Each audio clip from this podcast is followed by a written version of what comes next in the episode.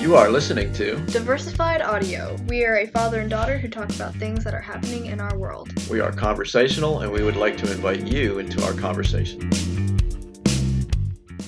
Welcome to episode five of Diversified Audio, the father daughter podcast. I am Mark Kilblock. I am the father. And I'm Sophia Kilblock, the daughter. And there has been um, a really big development that um, seriously impacts the, the credibility of Diversified Audio, Okay. the father okay. daughter podcast. Okay. You don't know anything about this, do you? No, I don't. Well, one of the things that I say when I introduce the show is how where we're coming, where our location is, right? Yeah. Three point three Oh miles. from it. yeah. Well, I actually clocked. I was guessing at that. I have full disclosure. Oh. I had some idea because of my bicycling days um, out on that road, um, and I took an estimate how far it is. Okay. But I have to disclose to our audience that it's only three point one miles. Okay. I okay. I seriously apologize.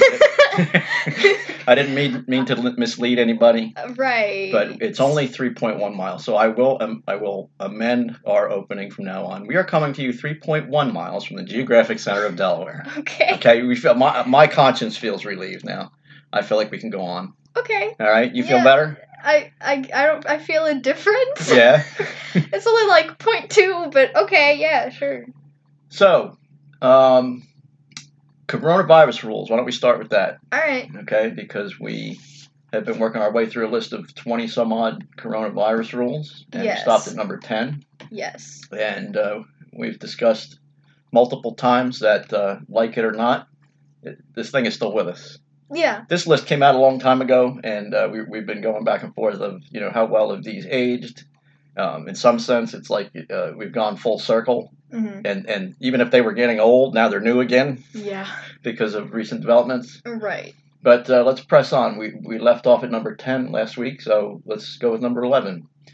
You will have many symptoms when you are sick, but you can also get sick without symptoms. Have symptoms without being sick, or be contagious without having symptoms. Yeah. Want me to read that again? That's okay. No, I or get. should we break it down one at a time? Um.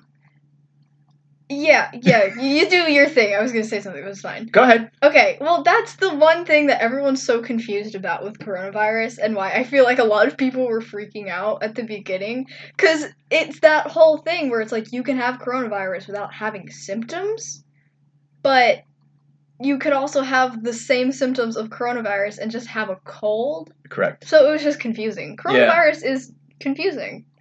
I, this is just my non professional, uh, no, no doctor degree opinion. Yes, But if, if you have similar symptoms, you probably do just have a cold.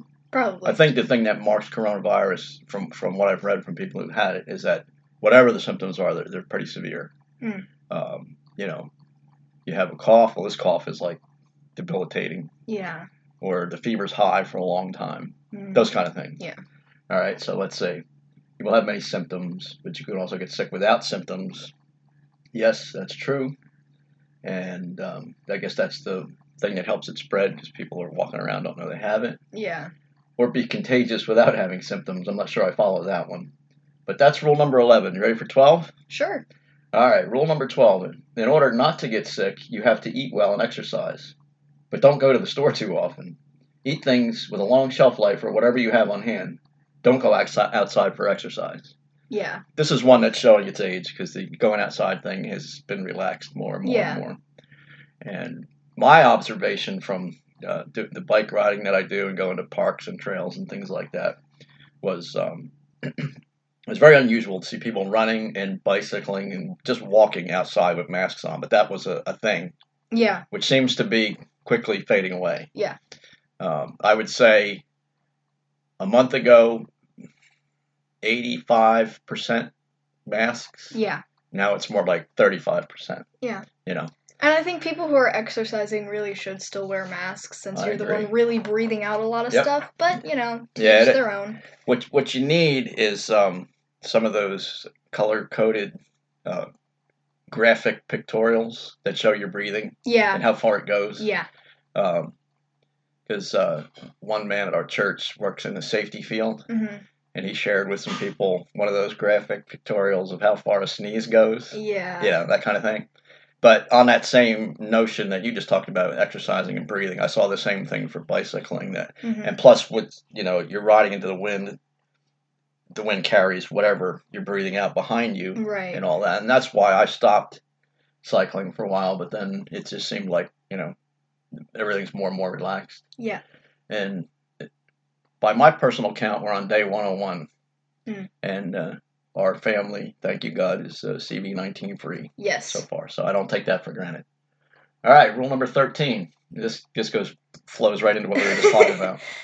It's good to get some fresh air, but you get looked at very wrong if you go out for fresh air.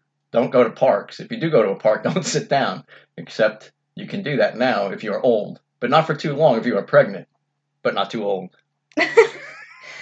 yeah. That one just speaks to the confusing nature. Um, and really, it's funny. We live in the age of science and we have a lot of data and everybody has graphs. Right. But i- if you really, and you can buckle down and say, I'm going to educate myself on this topic. And, and it's it's almost the same thing as when it comes to, to a medical issue when you Mhm. when you really try to figure it out, Mhm. what you come to find out is nobody knows it. Nobody knows. No. Uh, medical science is trial and error, Yes. and they'll tell you that when you got something First they can't. fi- rule of science is that science can never be proven. Yeah. Is that your is that Sophia's Keel Block first rule of science? It should be because nothing can ever be proven because science is changing all- every day because we don't know everything about our That's world. very true. The new studies. yeah. And that this is one of the things with my longer life experience than you, but you may have already been through some of these cycles. Mm-hmm. Butter's bad for you. Yeah. Butter's not bad for you. Yeah. Then butter goes back to being bad for you. Caffeine's bad for you. Caffeine's good for you. yeah. Right? It it's a whole It depends on the study. Yep.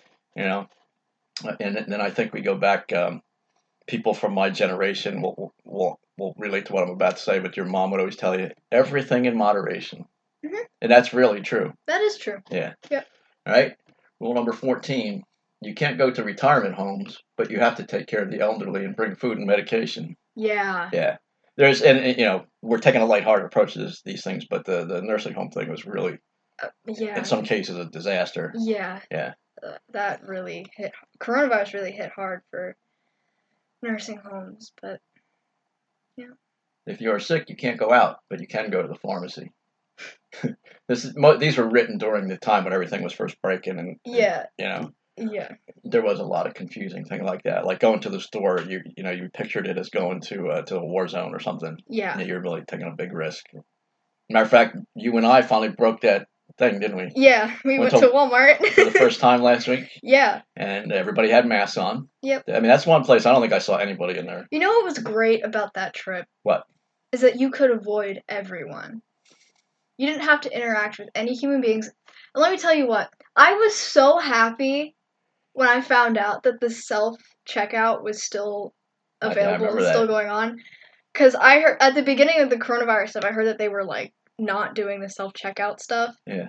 And I was like, if we go in this store and there's no self checkout, I am going to cry. I like the self checkout too, but I had a couple of bad experiences with it the first couple of times I tried it. Yeah. But I know you got it down to a science, so I was Yes. equally as happy because I'm like, we only had a few items. It's like Yeah. we can do this, and and we're out of here. So are you telling me you like to social distance Yes, even before COVID nineteen? yes. Yeah. I I kid you not, like the whole thing where you like avoid certain aisles because there are people there are people in there or like you know, you have to like walk around people that we're doing now during corona. I did that before there was a coronavirus. Right. Like I would avoid certain aisles because there's just too many people in there and I can't see like a clear path of getting around people. Yeah. I have to like talk to them and say excuse me, which I'm terrible at Yeah. doing.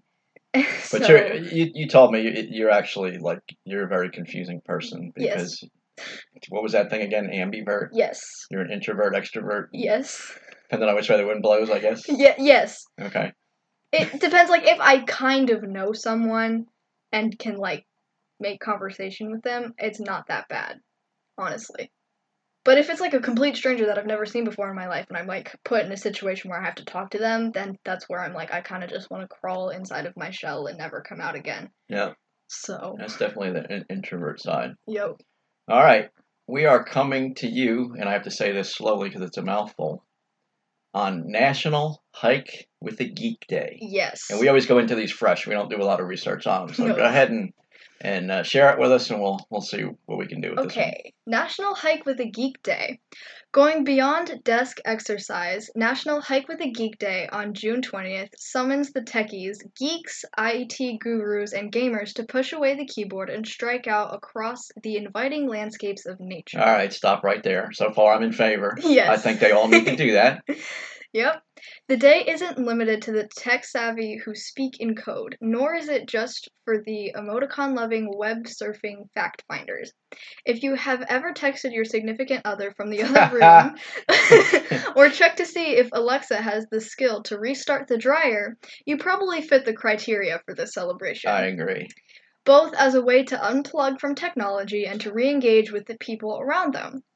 Hike with a Geek Day calls to all those who can pronounce uh, Osmium. osmium correctly the first time, the number crunchers, and every area of scientific study to refresh and stretch their horizons.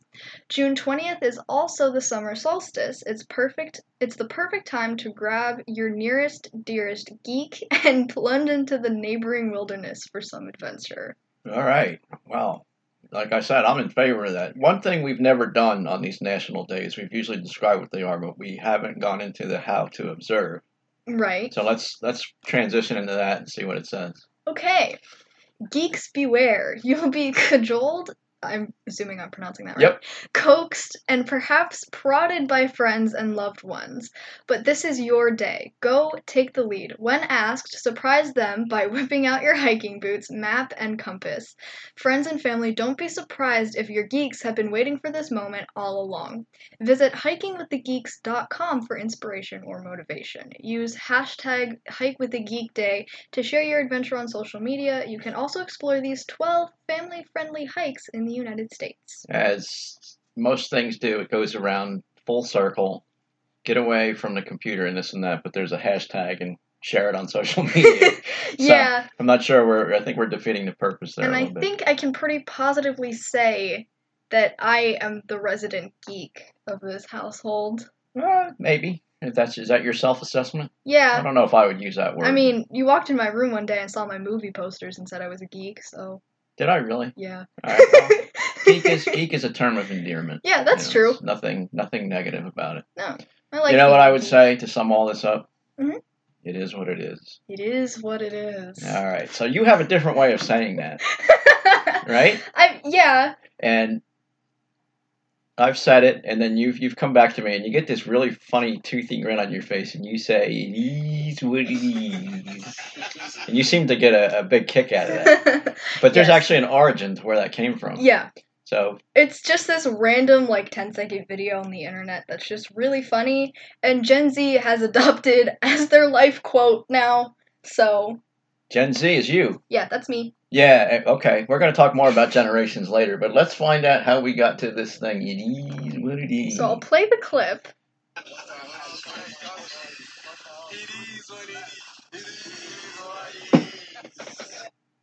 And it's just a group of these guys just laughing and just it is what it is. How did you come across that? I don't know. It's kind of just an internet thing that blew up. There's all sorts of like videos that use the term, and it's just Yeah. kind of used to describe a lot of different situations now. It's one of those phrases that I actually hate, but you can't get away from. No. Because I usually say it when I'm frustrated. Right. And I think most people do, yeah. right? Because they're they're they're describing something that they can't change hmm or some, something to that effect. Yeah.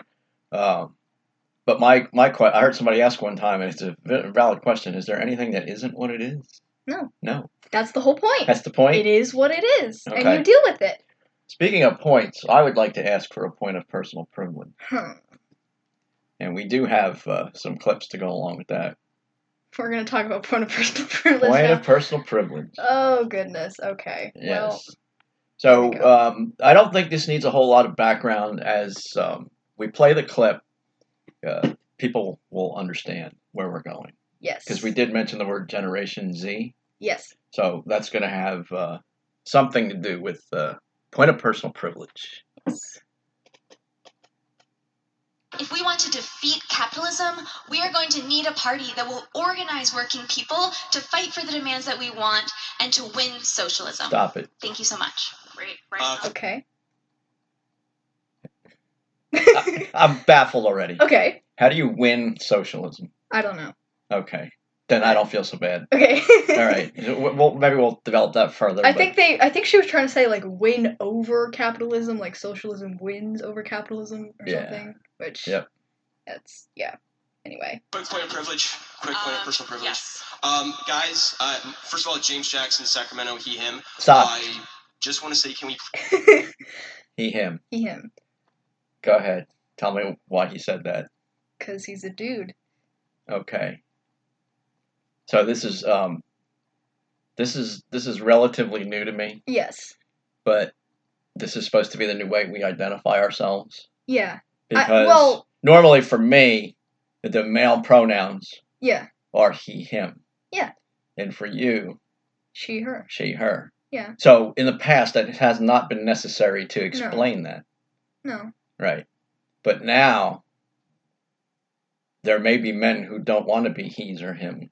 Is that why he said that? Yes. So you don't necessarily assume because you're a male, Y- you're a yeah. he or a him. yeah. Okay.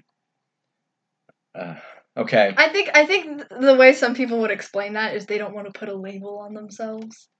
That's uh, how I've heard it explained some ways. but Yeah, I, don't I think know. there's there's more to it than that, but let's let's continue with this madness. Okay. please keep the chatter to a minimum? I'm one of the people who's very, very prone to sensory overload. There's a lot of whispering and chatter going on. It's making it very difficult for me to focus. Please, can we just, I know it's, we're all fresh and ready to go, but can we please just keep the chatter to a minimum? It's affecting my ability to focus. Thank you. Thank you. You know, I am a baby boomer. hmm Those are people born to World War II people. hmm So that's my perspective in life. So things I've heard about from my parents are like growing up in the Great Depression, Mhm. um, having air raid drills at school, hmm how you crawl under the desk in Right. case your school is bombarded, Right. uh, defeating N- Nazism, Right. you know, six million Jews were killed. Mm-hmm. Yeah. These are the kind of things that, that these people live through. yes. uh, my generation, like we talked about the racial unrest, riots back in the Yep. 60s, Mhm. assassinations, uh, 9-11. Yes. This guy is upset by what? Oh, whispering. And it gives him sensory overload. Yes.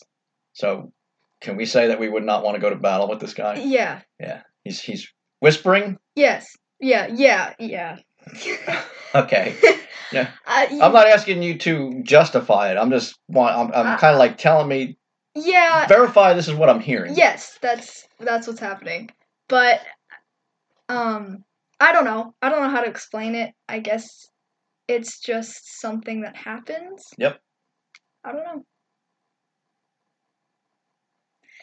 Mm, Hello. Hey, Mark. All right, joining us on the It's phone Bill. is Miss. Good. We're recording right now, Bill. you there? Yep, we're here. Can you hear me? Hello?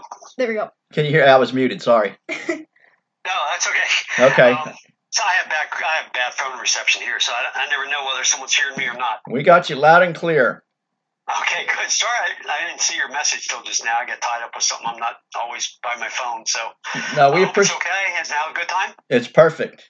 Um, Good, good. we're just in the middle of uh, recording, so we Uh-huh. can we can uh, get right into our subject. Let us uh, Okay. let us introduce you, and then we'll go. Okay. Yeah, absolutely. All right. Joining us now is Mr. Bill Airy, formerly of ILC Dover, uh, now retired, involved involved in the spacesuit program there, and he's written a book called Lunar Outfitters: Making the Apollo Spacesuit. Bill, I also want to introduce you to my daughter Sophia, Hello. Hi, Sophia. Hi. Nice to meet you. uh, Nice to meet you too. and uh, yeah, you guys are doing a great job. I Thank you. appreciate it. Uh, Bill, there's a lot of stuff we want to talk to you about. I, I think if it's possible, we want to have you on more than once. But today, we, we mostly want to focus on the book, and, and Sophia has a, a question or two for you on your book. Absolutely. So, sure, sure. very first question What gave you the inspiration or idea to write the book? Well, I I just thought it was such a great story because of the challenges that people faced in building the Apollo spacesuit and designing it. It was the first time they'd ever had to build a spacesuit uh, to go to the moon. I mean, to go anywhere really Mhm. into space. They had some other suits, but they weren't real challenging. Uh, The, the the programs weren't real challenging. Like Mercury and Gemini were just kind of flying into space and stay in your capsule for the most part. There were a couple spacewalks during Gemini, but the Apollo was the first program we were going to go to the moon. And so, for this small group of engineers we had way back in the 50s and the 1960s to come up with a concept of what a spacesuit would be like and then design it and make it. And it was a small company, it was a real underdog company, meaning that. You know, they didn't. They didn't. ha it wasn't a big outfit that had all the things that NASA looked at for like a thing it's like systems engineering, configuration management, quality engineering, all the heavy things that you needed in a big organization. They didn't have that. And so it was a real challenge. And I just, I got that inspiration because these people overcame all those obstacles and made these suits um, what they were and, and allowed these astronauts to survive on the moon. Right. Yeah, the thing that, that always amazes me ab- ab- about this first moon project is it's uncharted territory. It's like the um, the pioneers going Absolutely. going somewhere they've never gone before. Well, And that's right. And there's so many unknowns. yeah, you know, what materials do you use? What's the environment like? Um, those type Right. of things. Right, and and you're trying to please um, an astronaut who has to get in this suit and wear it, and there were so many challenges there because they didn't feel uh, totally comfortable sometimes when we first developed the suit. They were really bulky and really hard to work in, and so we had a lot of criticism. And so these engineers were constantly, and, and I'll say engineers, but they're the other people that played a big part were the seamstresses that did the sewing, and they were all under the gun to get this thing right, and they were always getting beat up on because it just wasn't, it didn't feel right. It just was too bulky, and had too many pressure points in it, and, and so they had to work out all the kinks. So it was a constant challenge, but but they overcame all that, and that's part of that inspiration. Is there a time that you can pinpoint as, as kind of like a turning point? Well, maybe at, at first it was a struggle and those type of things, but where it, it really became apparent this is going to work, this is going to happen. Yes. Uh, so in 1962, we won the very first Apollo suit contract. And I think that was a real boost for the morale because they knew that up to that point, they had a good design of what a spacesuit should be. And this was now the first real true contract that they'd won. And it was for the Apollo Get Me to the Moon kind of contest. And, uh, and so they won it. But then they were made to be a secondary supplier to the suit. Uh, they weren't prime contractor and that kind of deflated him a little, and, and the suit wasn't coming along very well. And they thought they'd lose that contract. Um, but by 1964 and 65, um, they rallied again and came up with a different design and finally won, it, won the contest again. And then they knew at that point they had it. So 1965 was really a turning point, I would say, where they really locked in the design. And it didn't change a whole lot from that point on. And from 65 till uh, mid 1970s when we finished uh, flying all the Apollo and Skylab missions. That was uh, those were all our suits, and they worked out great. That's Mm-hmm. great. Nice. So, what was the purpose in writing your book, and what do you really want readers to take away from reading your book? Well, good questions. I, uh, there were two purposes for the book. One was to tell the people story, the story about those uh, early engineers and then the later engineers and the seamstresses. I really wanted to get those people. I always wanted to get the people who were the, you know, not just the top dogs of the company that did all the engineering work, but Right. all the people that did the day to day stuff. That was important to me. The other part of the story I wanted to tell was the technical details of the suit. It was kind of hard to do Mm-hmm. because, you know, sometimes you'll pick up a book and it'll be kind of just a fun book to read about people, or you'll pick up a book and it'll be a technical book about, you know, how cars run, how an engine works, things like Right, that, or, Right. you know, race cars. You guys are into racing. You pick Right. up a Yes. book and it's technical details about the book. So I guess if you use the analogy of writing about uh, racing, uh, you might have a story, i- i- you know, like what I try to do is tell a story about the people who designed the car and who they were, and then the people who raced it, and Right. and then the technical detail the car? Why did the car work the way it did? So that's how I kind of did it. I covered both territories. I did the people story and then the technical details.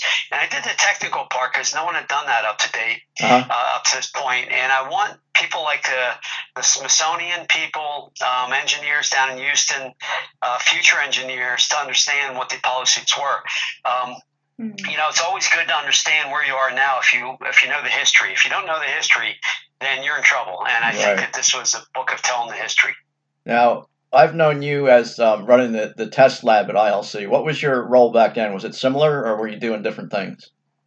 Oh, I you know I started back in 1977, so I came a couple years after the Apollo program, and it had all ended. But when I started there, I remember seeing Apollo suits hanging on racks in the back of the plant. Right. And I thought that was so cool that there were these because I was 13 years old when Neil Armstrong walked on the moon, and I thought how cool that was. And I lived in Dover, and I worked um, or I lived uh, a block away from a couple of engineers that worked on the suit program, and I knew their kids, Uh-huh. and I just thought it was so cool that. That here I, I grew up in a neighborhood where these engineers lived down the street from me. They were designing the suit, Uh-huh. and now I, here I am working at ILC, the company that made that suit.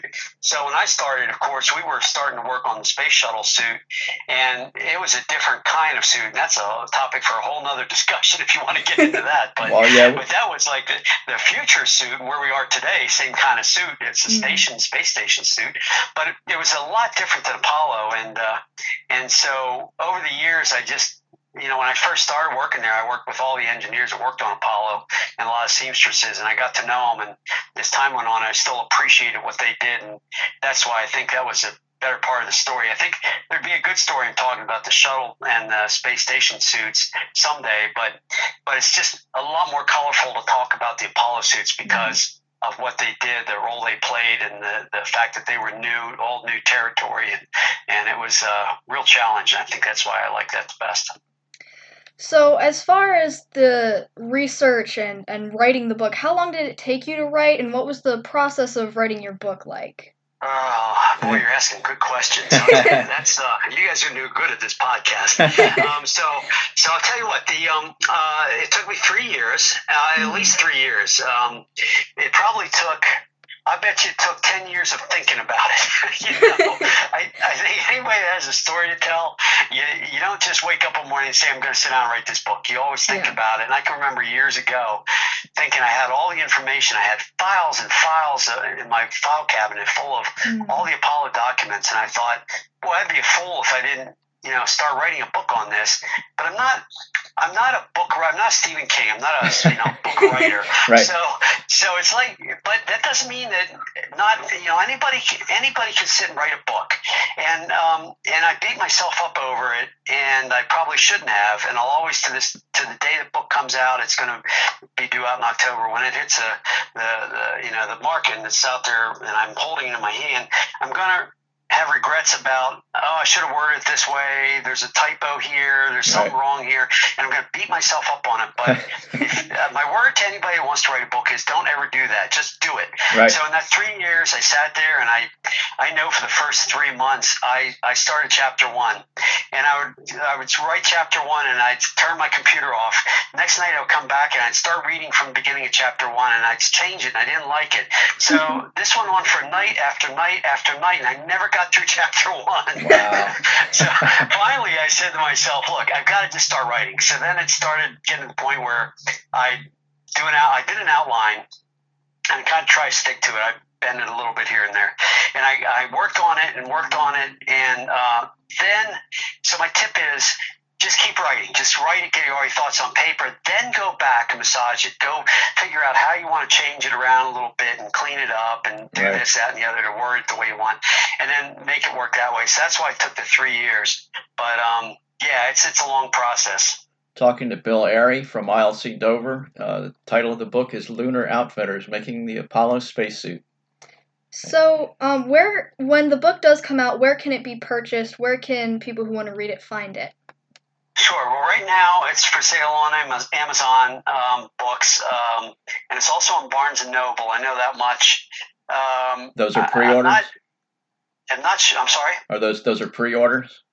Yes, pre-order. So Right. if you order now, you're on the list to get it when it comes out, and uh, they'll mail them right out, I guess, from the publisher. Um, so those are the two outfits I know of. Um, I I guess my job as an as an author now is to get out there and start knocking on doors at some of the bookstores. So Hmm. down in Rehoboth here, we have a store called Browse About Books. Right. So I might want to go knock on their door and say, "Hey, I'd like to do a book signing if you'll carry my book," and um, and so I'll do that. And so maybe they'll have it in the store, local stores. But that's kind of up to me a little bit. I'd really like to see it. Um, my I, years ago, I would walk into the Smithsonian Air and Space Museum, and I'd go to their um, shop where they had all the, their little store where they had the T-shirts and books and everything and they have a good selection of books in there. And I'd always look down. and I'd always had this picture in my mind of having my book there on their rack. That's awesome. yeah. so, so I, I did put out an email to the publisher to um, well, I put out an email to the publisher of Smithsonian Air and Space Magazine to review the book and do a story. Uh, but I also need to get in touch with the person who runs the store over there at the, that museum. And there's many other uh, air and space museums around the country. Mm. And I think that uh, those are the people, the customers that go there would be more apt to be interested in, in the suits and, and buy the book. So, but for now, it is Barnes and Noble and Amazon.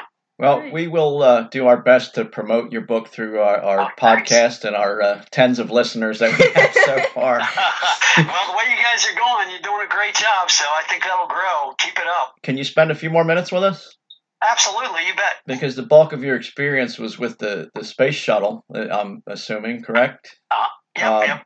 Tell us a little bit about the um, they call it the EVA, extravehicular activity suit, and may- Uh-huh. maybe some of the similarities and differences of the uh, with that and the Apollo suit.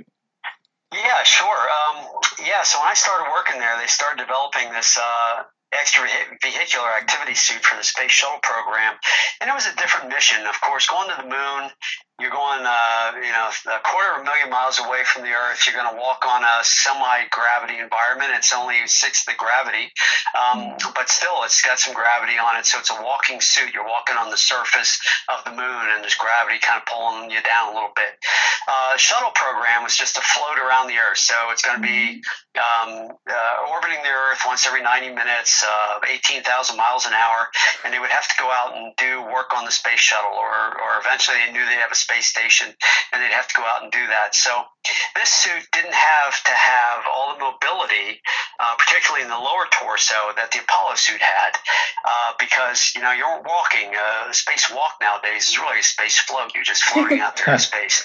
Right. So, so that's really they still call it a spacewalk, but it's really a space float.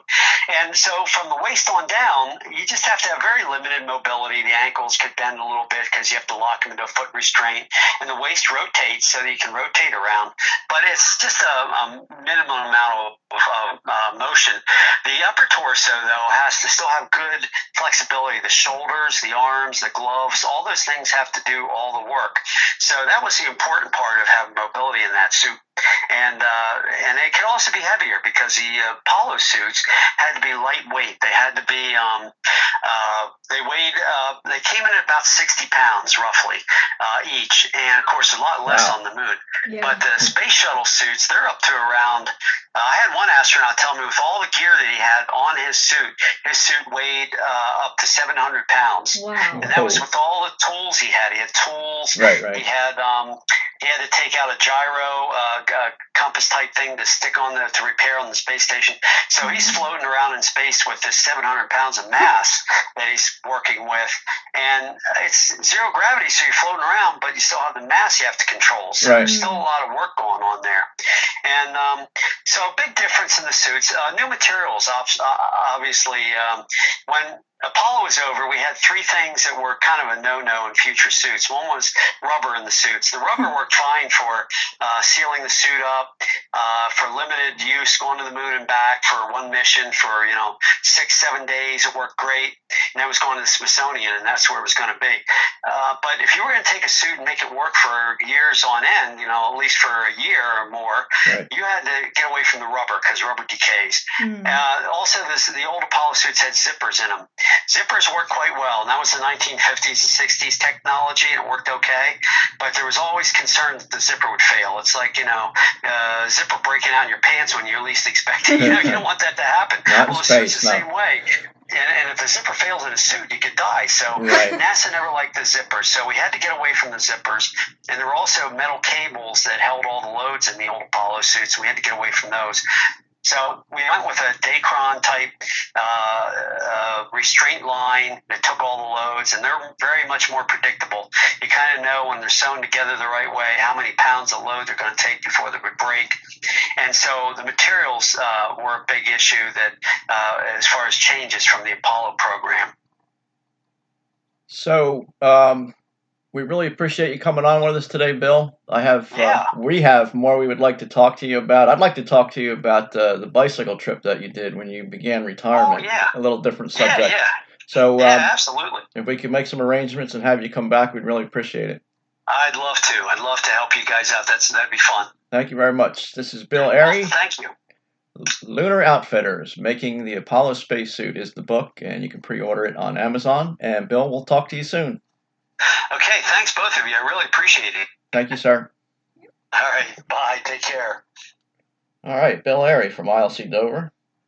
I almost feel embarrassed now when we were going, we went from point of personal privilege that to a man who worked on the Apollo and uh, space shuttle. was really good though. It was Spacesuits. really interesting. Yes, uh, Bill's a great guy, and um, for as knowledgeable as he is, you can see he's super easy to talk to. Oh yeah. and um, he enjoys talking about what he's done. I mean, that was a, a, a love of his. It wasn't Mhm. just a, a job. You can tell that comes Yeah. through Yep. uh, as he talks. So where were we at our point of personal privilege? Point of personal privilege. It seems like an odd. Before we dive right back into that, because that was such a, a, a jarring transition there. Uh, we did plan to have Bill on, and uh, we hoped to do a, a little more smooth introduction, but Yeah. um, he got delayed in, in the time he was supposed to come on. So we apologize that that wasn't the uh, smoothest transition, but now we'll go back to having fun with uh, what generation are these people? These are millennials, right? uh yeah. I think Okay. it's like the younger millennials All right. though. Let's go have some some more fun with millennials. All right, let's do that. Thank you, comrade. Okay, is there Comrade, a speaker stop it. announced name? You know, there's two sides to everything. Yes. For young people to be referring to one another as comrade is obviously comical. We don't do that. Well, no, yes, this Nobody actually does that except for this one video. young socialists do that. yeah, yeah, I guess. and and they're in, to them socialism is a very romantic idea you know they just don't understand how it's failed over and over again over the course of history. well you just said it Uh, like but they look at people like castro and che guevara and there's other hero lenin marx and all that Mm. and and all these um and i think there's a romantic connection back to again the 60s yeah. and all the the campus unrest and you know there was a lot of socialist marxist underpinnings there Yeah. So to them, it's like a glamorous thing to call each other comrade. They have no idea how uh, ruthless and what the tragic outcomes of these types of governments are, how many people die and, Mhm. and those types of things. So, like I said, I wanted to laugh at first, but It's yeah, yeah. I, I don't think they understand any of that. No. I'll give them a break. Go ahead. Personal Pronouns. privilege, point of personal privilege. Yes. Please do not use gendered language to to Stop. address everyone. Did you hear him choke there? yeah. It sounded like he swallowed a hairball. Yeah. He's All right. like winded and he hasn't even said anything. Go ahead and finish it. Oh, that's it. That's all he said. That was it. Yeah. um, so when he says gendered language, we've established now that he, him, she, her, Yeah, that was all that. by the way nonsense. what he was referring to with the gendered language actually it wasn't the he him thing.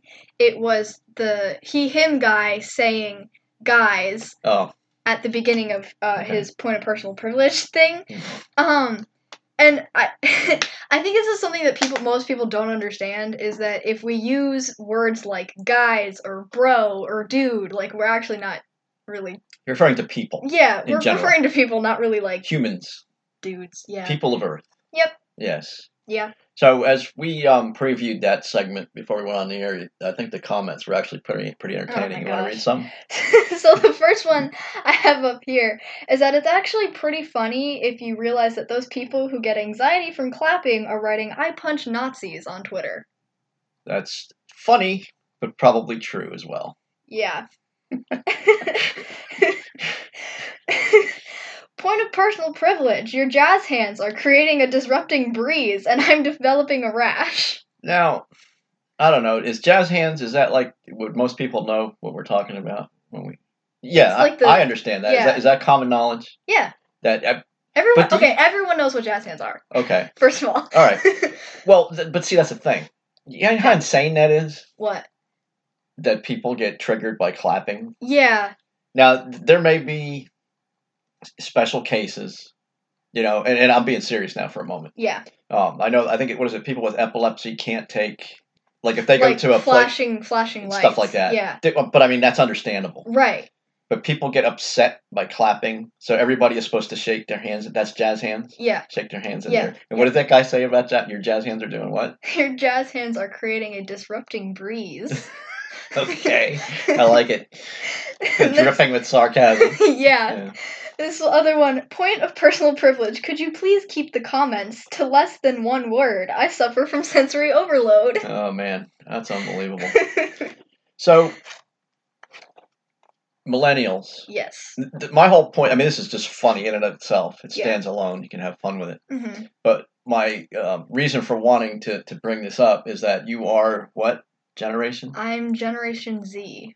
And I mean, obviously, we're talking in generalities. hmm But is is there a general view that Generation Z has for millennials? I think honestly, it varies by the person.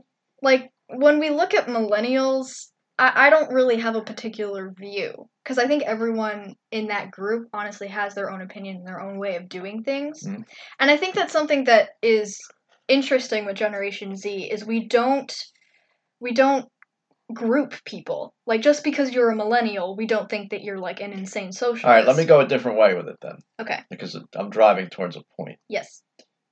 Sometimes you have to make assumptions, Mhm. right? So there are some assumptions made about millennials, Mhm. and you know, you know the terms Mhm. triggered. Yeah. In other words, you know, some the, the slightest thing will drive them nuts. Right. Um, what's the other one? Triggered. Snowflake. Snowflake. Yeah, that's the other one. And I can understand how that.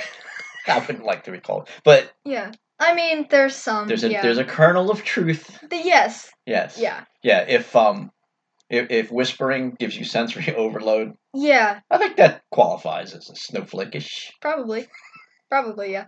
So that's kind of what I was driving at. When you when a, when a person of your generation hears someone, these people are older than you. hmm Many of them are of. I'm gonna make assumptions again. Mhm. You get into your mid 20s Mhm. 30s. You should be capable of living as an adult, Yes. having some sort of income hmm creating Yeah. activity Yes. to support yourself Mhm. and, and to live life. yes. Dealing with adversity. Yes. What does Generation Z feel about the millennials' ability to do those things? Honestly, I'm gonna have to take this from my personal point of view. That's kind of because what I was Gen- shooting, shooting for. Gen Z. Gen Z. If we want to talk about from like a Gen Z point of view, it's not gonna be my same opinion because Gen Z actually looks at millennials as like, a, like. I'll explain my point first. Is that yeah? Sometimes it's pathetic to see. I, to see I how knew. some- like, listen, you made me work for that, but I knew that was lurking down deep there. yes. somewhere. Okay. Yeah. Yeah. So yeah, sometimes the stuff that these people do is actually pretty pathetic. Like getting triggered over people whispering. Like Yes. you're an Or adult. clapping. Yeah, or clapping. Like you're an adult. You need to deal with crazy stuff in our world. Right. Getting triggered over whispering and clapping isn't going to help you deal with stuff in our world. Now, the point I want to make about Gen Z is that most people in Gen Z wouldn't actually think that way about millennials. So, Really? yes, our generation typically doesn't like to make assumptions about people Hmm. because that can lead down a very dangerous road of separating things and causing a lot more fights than it needs to, which is why I also don't like generalizing people by groups because Right. everyone has a different situation and a, diff- a different way that they were raised. So I prefer to get to know a person and understand how they think and talk before I really uh, make I don't want to say judgments or No, uh, you can before I say make an- judgments, yeah, that's- yeah. a judgment about a person. Right. I don't want to generalize them just because they're on the left side of politics. I don't want to judge them and just say that you're like a crazy socialist because not all of them are. So- Interesting. yeah. I feel like a better man for having this conversation because, uh, you know, I like to have my fun with the millennials. yeah. I mean, and when you hear something like that, Yes. that's a real thing. We didn't make that up. Right, and I Yeah. think I think a lot of people get flooded with that kind of stuff from Right. millennials, and Right. you don't actually see a lot of what they actually are as No. people. And to your point, um, I listen to a lot of talk radio where you hear people interact from all different groups, hmm and I've heard many a millennial call in and s- say that they hate those same things. hmm In other words, I'm from that generation, hmm but that's not me. Exactly. We're not all like that. Exactly. So yeah, that tag I can see someone in that age group. yeah. But these things, like cliches, become cliches because they're true. Yeah. You know, these these labels have some elements of truth. Yeah, that's true. Yeah. It's just that not everyone is like that, and Right. we, we just prefer to get to know a person and their way of life before making any kind of judgments like that. All right. So we made um, great progress today. hmm We had a great revealing of um, truth Yes. about where we are located. Yes. Right. We um, encourage people to hike with a geek. yes. we covered a lot of ground. Yeah. You know, we find we found out what you say it, your phrase. My, oh, it is what it is. yeah, but say it the right It way. is what it is. See, now we know what that means. know. I got we got we covered that. yes. We covered uh, Gen Z. I was gonna say versus, not like it's a con, Yeah. but how Gen Z views millennial. Mhm. But the most important segment of all was Mr. Bill Airy, Yes. who works in an awesome industry, and uh, I almost wish we put him on a different show because he was- he was by far and away above yes. all yeah. that. So this is the Father Daughter Podcast. This has been episode number four, five, five, Five. five, Episode five. five, five. the world revolves around five. You know where that comes from? Nope. Sesame Street. Okay. Hey, We're not done yet. I was. Do you remember that Sesame Street used to always have a? s- You know, they'd say Sesame Street was brought to you today by the number, whatever. oh no, I don't. Remember You don't remember? That. You didn't watch a lot of Sesame Street. Uh, No, I didn't. Well, that little jingle I just did Yeah. came from um, a guy I used to work with at Mhm. McGuire Air Force Base on the flight line. Yeah. And um, he had kids that age. Oh yeah. And one day he walked in and he's going like, three, three, the world revolves around three. And you could tell he like, like he was really sick of it. You know, you could feel that, that Yeah. frustration. So anyway, episode number five, we do have one more thing to talk about. we do. Yes. Um, the number of episodes. And A lot of times there's arbitrary things put out there as milestones Yes. as far as numbers go. We Yeah. talked about we, we joked when we, our first podcast had like 25 downloads. Yeah. And I was doing some research, and it was supposed to be somewhere, you know, y- making money Yeah. is like 50,000. So it was kind of funny. Yeah. And another one I watched was um, just how to how to survive and not like start and fail. right. And the guy, it was his opinion, but but in his experience with seeing people starting podcasts, he would say that um, there's a threshold of, of seven episodes hmm you know people quit after the Yeah. se- we're getting there We are getting to seven. are we gonna episodes. are we gonna get to seven and blow right past it I I think I think we're gonna keep doing god this. willing right Yeah. god willing we will we will keep going that, that's my goal is to have an eighth episode Yes. all right that's a good short-term goal right Yes. Good short term goal. all right this is the father daughter podcast and we are out